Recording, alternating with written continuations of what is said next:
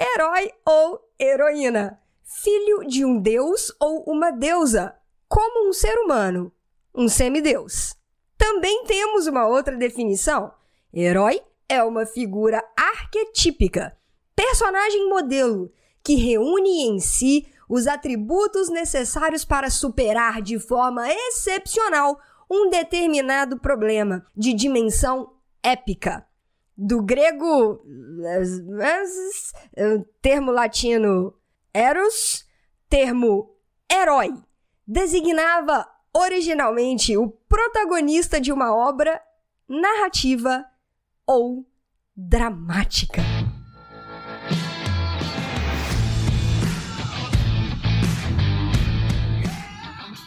Seja muito bem-vindo, seja muito bem-vinda a mais um episódio do podcast Papo Cabeça. Aqui a gente bate altos papos profundos, sempre fazendo reflexões sobre a vida.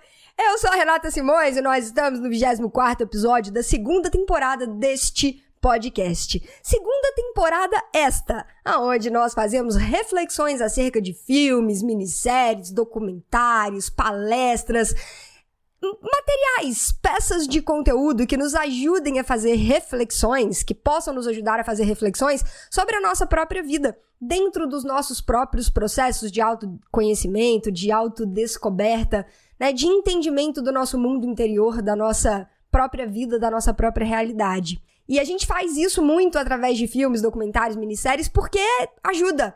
Ajuda o nosso cérebro, ajuda a nossa mente a ter contato com outras realidades que muitas vezes não são a nossa realidade, mas que nos ajuda a estender o nosso olhar e a ampliar a nossa visão de mundo, né? A ampliar a forma como nós enxergamos diferentes contextos e diferentes situações. Por isso que filmes e minisséries geralmente e ainda mais quando a gente fala de, de filmes, por exemplo, como o filme dessa semana, né? Escritores da Liberdade, que conta pra gente uma história real, né? baseado em fatos reais, e que nos ajuda a, cara, a, a crescer, né? Eu acho que é crescer como pessoa, a crescer, a ampliar, expandir e expandir a nossa consciência acima de tudo. Quando a gente faz isso, a gente está crescendo e, e, não tem, não restam dúvidas que quando nós nos abrimos para isso, nós estamos dentro com os dois pés completamente mergulhados na nossa estrada de progresso, na nossa jornada de progresso aqui nessa encarnação. Né? Então esse é um dos grandes objetivos. E como que você fica sabendo do filme ou da minissérie que a gente vai discutir, trocar uma ideia na próxima semana lá no Instagram? Arroba Renata Simões Yellow Black, Yellow de amarelo, Black de preto, tudo junto. E lá sempre na quarta-feira eu divulgo. Hoje é quinta-feira, então lá já tá divulgado o que, que vai rolar na próxima semana. Pra você poder assistir e não passar nenhum tipo de raiva aqui comigo falando spoilers e coisas assim. Olha só, reflexão de hoje, vamos lá, vamos cair para dentro desse episódio que vai ser muito massa. Nós vamos falar sobre aquele trecho do filme aonde os alunos, a professora, né? Professora que entregou o diário de Anne Frank para os alunos estudarem e eles adoraram. Muitos se identificaram com a história, com o que ela passou, né? Com, com enfim, todo o terror que a gente conhece, que foi aquele período ali de Segunda Guerra Mundial, todas as atrocidades que aconteceram, que a humanidade que estava encarnada naquele, naquele período, naquela época e naqueles locais aonde as guerras e os campos, né, aonde a guerra aconteceu assim de uma forma muito latente, né? Porque foram, enfim, vários lugares do mundo envolvidos com a guerra, mas aqueles locais ali, principalmente onde existiram os campos de concentração, os campos de, extermínio, foram atrocidades realmente que aconteceram. Isso faz parte da nossa história. Né? A gente tem que entender como aconteceu para aprender o que tem que aprender e jamais repetir isso na história da nossa humanidade. E aí, dentro disso, existem as grandes histórias, porque não foi um período, obviamente foi um período de, de, muita, de muita coisa ruim, mas sempre existem aquelas histórias que a gente fala, putz, cara, que, que massa saber que, que sempre existiram pessoas com, com esse coração, com essa vontade e que, na verdade, naquela época eram muitas pessoas. Muitas. Mas, infelizmente, a ganância, o homem, o poder, a busca por poder, a busca por território, a busca, sabe-se lá pelo que que passava na cabeça daquelas criaturas queriam. Só que em meio a isso tudo existia amor, em meio a isso tudo existiam pessoas que olhavam para o outro, independente de classe social, de raça, de religião, de cor de pele e enfim, né, que olhavam para um outro ser humano e olhava para aquelas atrocidades todas que aconteciam e olhavam para um, um ser humano, para uma família e falava: "Cara, vem cá, que eu vou te ajudar. Eu não concordo com isso que está acontecendo. Isso não deveria estar acontecendo e eu vou tentar fazer o que está ao meu alcance para poder contribuir com, com, com a caminhada de vocês. Talvez, se eu conseguir salvar vocês disso, eu vou fazer o que está ao meu alcance fazer. E foi o que essa senhora fez, né? Que é a MIP GIS. E aí, quando os, os, alunos da escola, quando a professora entrega o diário de Anne Frank, lembrando, cara, isso aqui é uma outra coisa muito interessante. Quando a professora, a Erin, né, a Miss D, ela cita ela, ela, ela traz um exemplo com maestria, com maestria, de quando os alunos estão zoando um dos outros alunos lá com uma caricatura, fazendo bullying em relação a, a, a aos traços do rosto dele né, pela cor da pele dele e os traços que ele tinha na a boca, o nariz, enfim. Aí fizeram uma caricatura, estavam zoando da, da caricatura, caricatura rodando pela sala. A professora imediatamente pega aquela caricatura com a seriedade que aquele momento merecia e ela faz um paralelo com o Holocausto, né? Faz um paralelo com a perseguição dos judeus, né? Ah, é assim? A gente tem que apontar para o diferente? É isso que vocês pensam? E aí ela começa a citar o Holocausto, né? O que, o que, que aconteceu naquele período. E o mais, assim, que, que me que mexeu, que eu falei assim, caramba, velho, são mundos completamente diferentes mesmo, né? Quando ela começou a citar os exemplos, muitos daqueles alunos que já eram adolescentes, já, já, já estavam ali se preparando para deixar o período escolar, eles não sabiam o que era o Holocausto. Eles não sabiam o que, que era aquilo, eles não sabiam o que, que tinha acontecido na história da humanidade. Eles não conheciam aquele pedaço da história. E o que, que desencadeou aquilo tudo?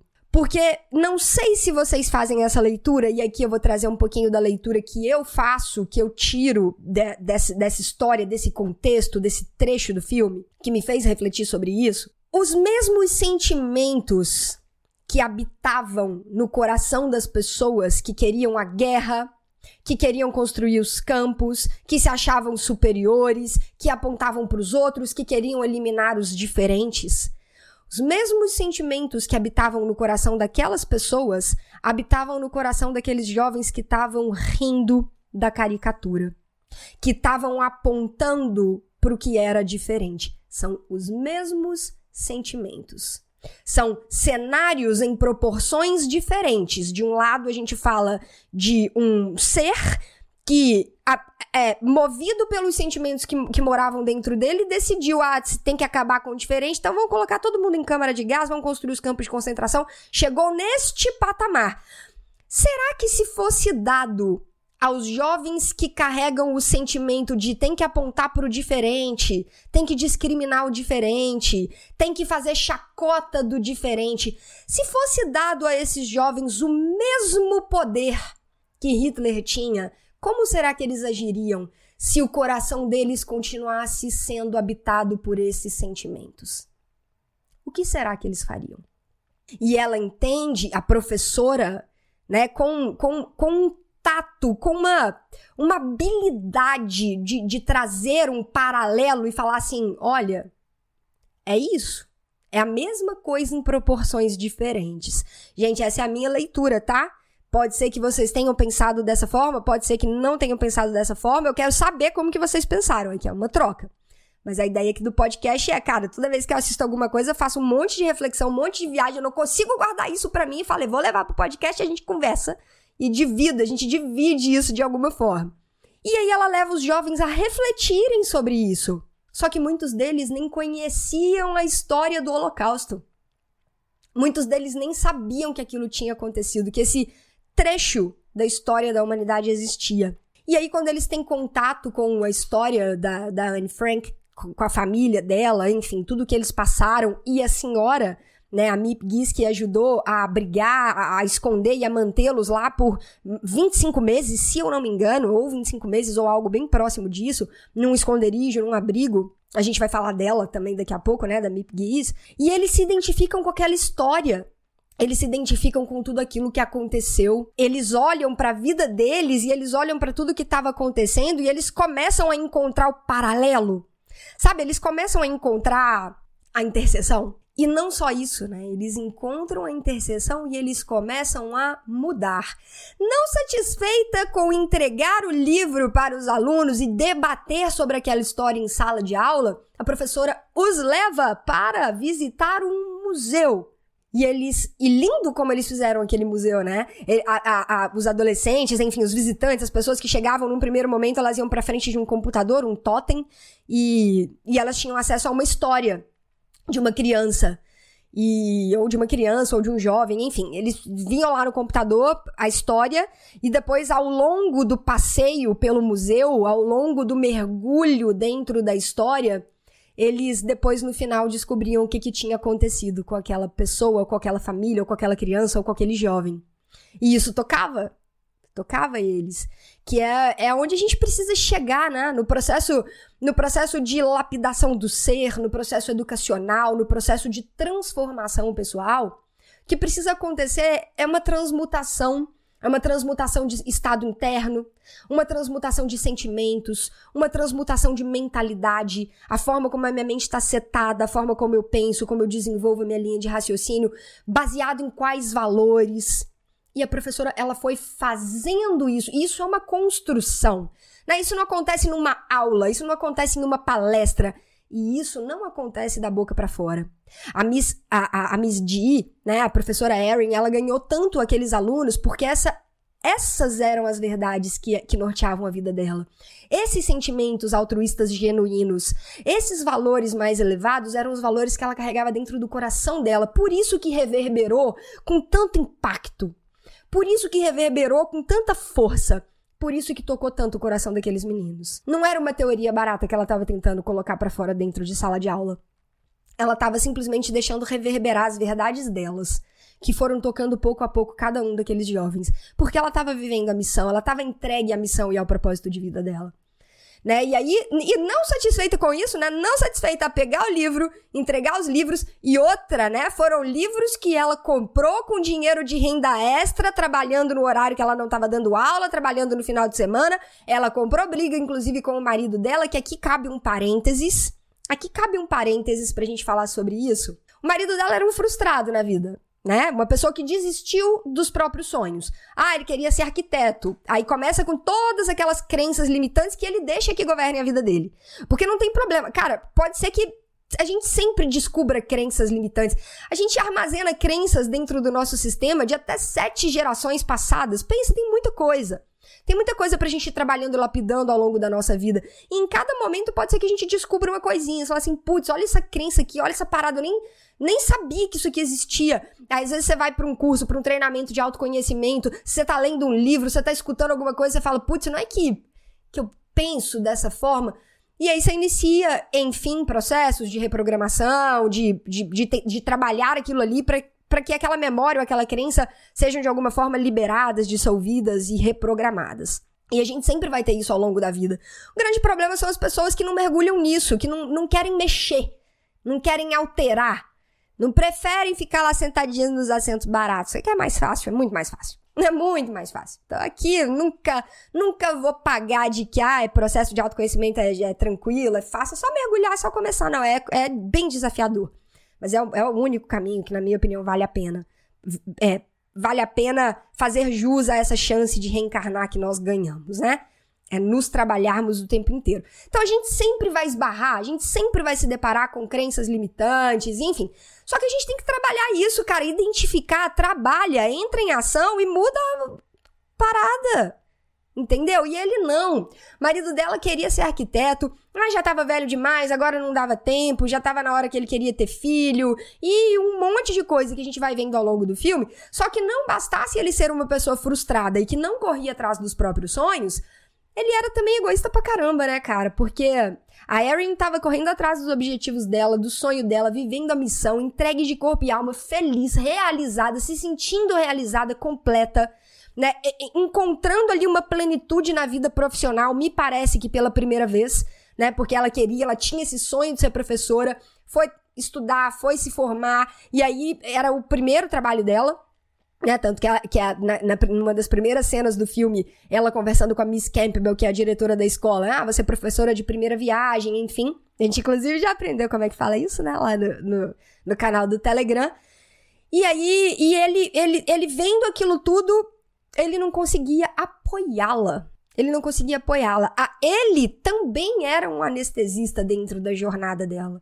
E para ela, imagino que tenha sido algo bastante desafiador também, este processo de caraca, ele tá me mandando escolher? É isso mesmo, produção? Ele tá, ele tá, tá me mandando escolher entre a plenitude que eu tô vivendo no meu pilar profissional e, e ele? Não dá para escolher. Esse não é o tipo de escolha que a gente faz. Isso não é o tipo de escolha que a gente coloca na frente das pessoas que a gente ama e fala assim, decide. Não é, não é, não é por aí, né? Não é, não é por aí mesmo. E ele, enfim, não, não dava nenhum tipo de apoio, nenhum tipo de suporte para ela. E, e, e, ela trabalhando o final de semana, fazendo renda extra, trabalhando depois do horário para poder comprar os livros para os alunos, porque a Miss Campbell já falou que os que estavam lá na biblioteca não servia, não podia, porque eles iam estragar, não iam devolver. Ela falou: beleza, então eu vou trabalhar, fazer uma renda extra e compro o livro. Tanto que eles ficam encantados quando eles ganham um livro novo, né? Eles nem acreditam. Eles nem se sentiam merecedores de ganharem um livro novo. Então, é muita coisa. Quando eu falo com vocês que o filme traz um terreno gigantesco pra gente poder explorar, é verdade, né? E se a Renata não foca, a gente vai ficar aqui uma semana co conversando, falando. A gente tá uma semana, na verdade, né? Fica aqui um, um ano conversando sobre o, o, o filme. Mas enfim, o fato é que não bastasse ela trabalhar, fazer hora extra para poder comprar livro novo e entregar, dar pros alunos, olha, é de vocês, é seu, cuida, porque é de vocês. Não bastasse isso, não bastasse levar o, a obra completa né, acreditando que sim, eles vão dar conta da gente discutir isso aqui dentro. E o que eles não darem conta de discutir, cabe a mim, que sou professora, facilitar. Cabe a mim, que sou professora, trazer aqui a melhor maneira deles começarem a absorver essa informação e entender tudo isso que aconteceu. É meu papel. Eu escolhi estar aqui. Eu escolhi estar aqui fazendo parte desse processo de educação, então cabe a mim. Cabe a mim. Eu pego, eu tomo a responsabilidade para mim. Essa é a minha missão. Esse é o meu propósito. Então não bastasse os livros, não bastasse levar para dentro de sala de aula a obra completa, com toda a sua complexidade. Ela ainda leva os jovens para uma viagem, para eles conhecerem o museu, leva aqueles meninos para jantar no restaurante que nunca na vida deles eles poderiam imaginar que um dia aquilo ali aconteceria. Não bastasse isso tudo, ela ainda se mobiliza para levar a MIPGIS para dar uma palestra para os jovens na escola. E aí levanta fundos, faz evento, os alunos ajudam a planejar e a fazer o evento para poder levantar os recursos e trazer essa senhora para poder palestrar na escola. E quem era MIPGIS? Né? A MIPGIS foi uma secretária e ela era secretária do pai da Anne Frank né? Então, ela trabalhava para a família, ela era a secretária do pai, e ela que ajudou no processo de mantê-los escondidos e abrigados durante a Segunda Guerra, no momento que estava acontecendo a perseguição aos judeus.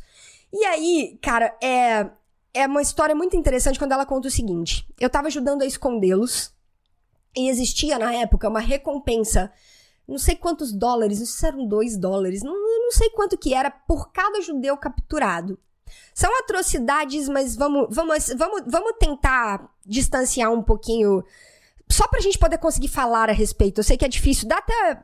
Dá um nó, né, cara? Assim, eu, eu não sei se vocês sentem isso, dá um nó. Na hora que eu sempre que eu assisto um filme ou que eu leio um livro ou que eu quem já leu o livro Em Busca de Sentido do Viktor Frankl é maravilhoso. Tem hora que a gente tem que parar para respirar. É, tem hora que a gente tem que parar para respirar, tomar uma água porque é, é punk. Mas é importante a gente entender, né? O, o que, que aconteceu, é, entender e falar assim, putz, cara, nunca mais, né? Nunca mais.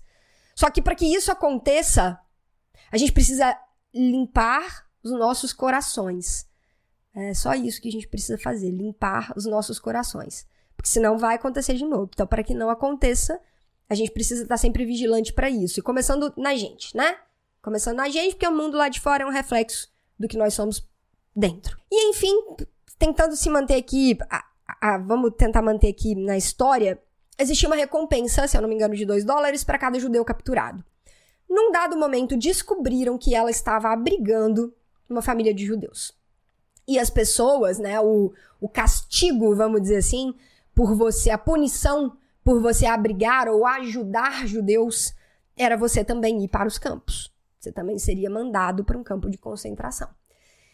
E aí descobriram que ela estava abrigando a família. E ela fala, ela não, ela não se esquece da data. Ela fala: Eu nunca vou me esquecer daquele dia, daquela data que eles invadiram o esconderijo. Eles invadiram o esconderijo. É muito legal fazer uma, uma, um paralelo. Não sei quem já assistiu o filme Zoológico de Varsóvia. De repente vai ser um até que a gente também pode colocar aqui, que é lindo, é um filme muito lindo. É, é, é, é triste, é desses que causam embrulho no estômago, porque conta ali um, um pedaço da história. Ele se passa na, na Polônia, né? Então ele conta ali o, o inicinho, né? Quando, quando a Segunda Guerra Mundial foi desencadeada, quando teve o estopim para que ela acontecesse e a invasão da Polônia pelos alemães, né? E aí tudo, tudo que aconteceu, enfim, ali dentro do, do zoológico de Varsóvia. E é um filme muito lindo, mas é, é dá para fazer um super paralelo com o que a, a Mip Giz fez, né? Então a gente vê que eram pessoas realmente altruístas, pessoas que amavam o próximo, pessoas que tinham um coração puro e que olhavam para outro ser humano e falavam assim: eu tenho que te ajudar. Eu não posso simplesmente ficar aqui de braço cruzado vendo tudo isso que tá acontecendo, eu tenho que te ajudar. E, e, é, e é um super paralelo pra gente fazer. Mas enfim, descobriram, invadiram o esconderijo, e aí ela fala que na hora que ela tava vendo aquilo, né, que ela só escutava os gritos da Anne e da família dela, que ela foi correndo na casa dela tentar pegar bijuteria, é, coisas que ela tinha, para ver se ela tentava de alguma forma subornar aqueles uh, guardas que tinham invadido o esconderijo para poder levá-los para os campos de concentração. E não deu certo, obviamente, eles foram levados. Ela fala, provavelmente alguém que estava desesperado por dinheiro, né, que denunciou para poder ganhar lá os X dólares por cada judeu capturado. E aí é, levaram eles e, e ela lembra daquele dia. A Anne Frank foi até depois, né, em contato com as coisas que estavam ali no esconderijo, que essa senhora acabou pegando o diário da Anne Frank, que virou um, um livro, enfim, que ela, durante esse período que ela, ela estava ali escondida, ela escreveu no diário dela tudo que estava acontecendo, tudo que estava se passando ali. E aí, essa senhora foi palestrar na escola. E os alunos já tinham lido o livro, né? Eles já tinham lido o livro, já tinham lido a obra. Muitos já tinham se identificado com alguns daqueles cenários ali. Obviamente em proporções diferentes, mas eles estavam conseguindo fazer o paralelo, né? Eles estavam conseguindo juntando algumas peças. E aí, um aluno, o Marcos, né? Ele se levanta num dado momento da palestra e ele fala o seguinte com, a, com essa senhora: Eu nunca tive um herói ou uma heroína antes, mas a senhora é minha heroína. E aí ela vira para ele e fala o seguinte: Não, não, meu jovem. Eu não sou uma heroína. Eu fiz o que eu tinha de fazer, porque era a coisa certa a fazer.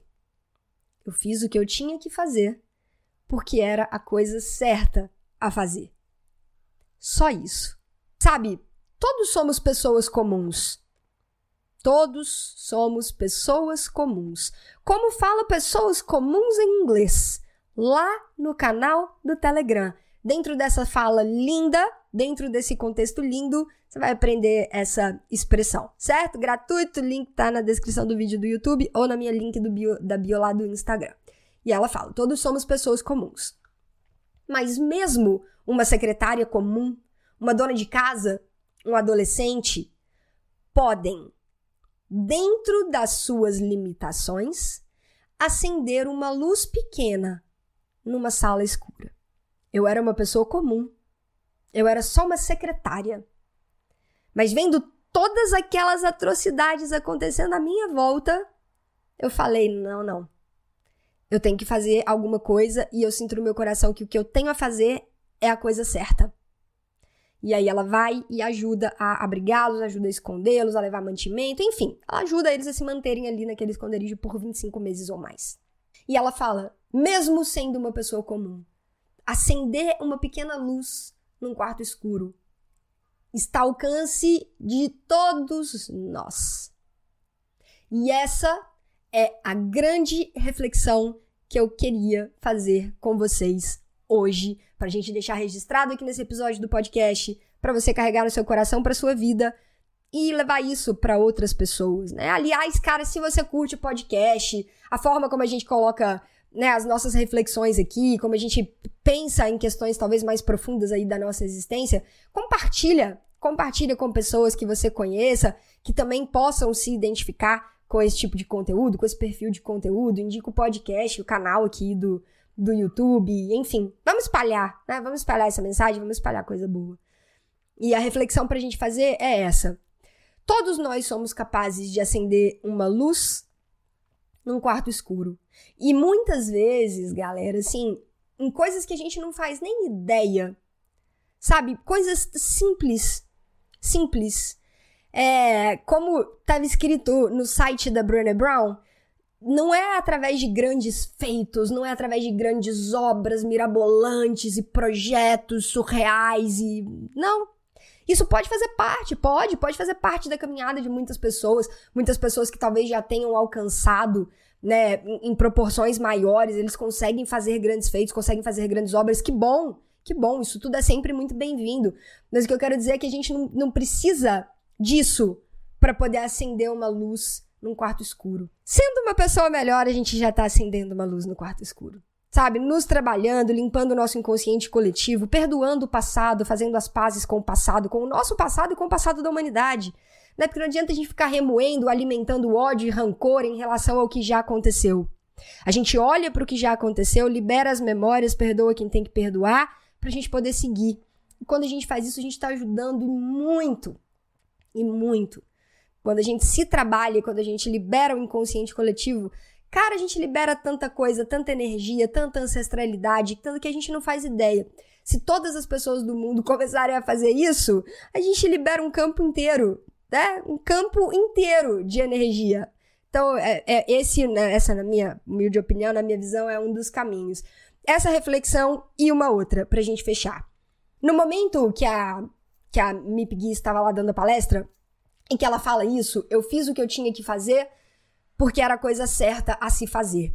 A Eva, que era uma menina que ia depor, não sei se vocês lembram desse, desse, dessa passagem do filme, ela ia depor porque ela tinha presenciado um crime, quem cometeu o crime era uma pessoa próxima a ela, e ela estava na dúvida, realmente, se ela ia mentir ou se ela ia falar a verdade no tribunal.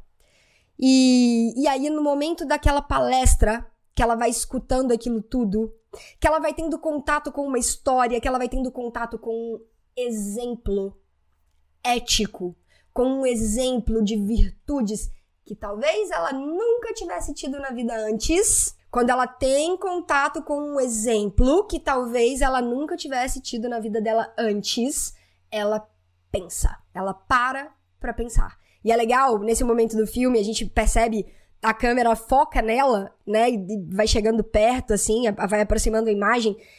E a gente consegue sentir a respiração dela. É, a cena é, muito massa. É exatamente no momento que a Mip fala isso.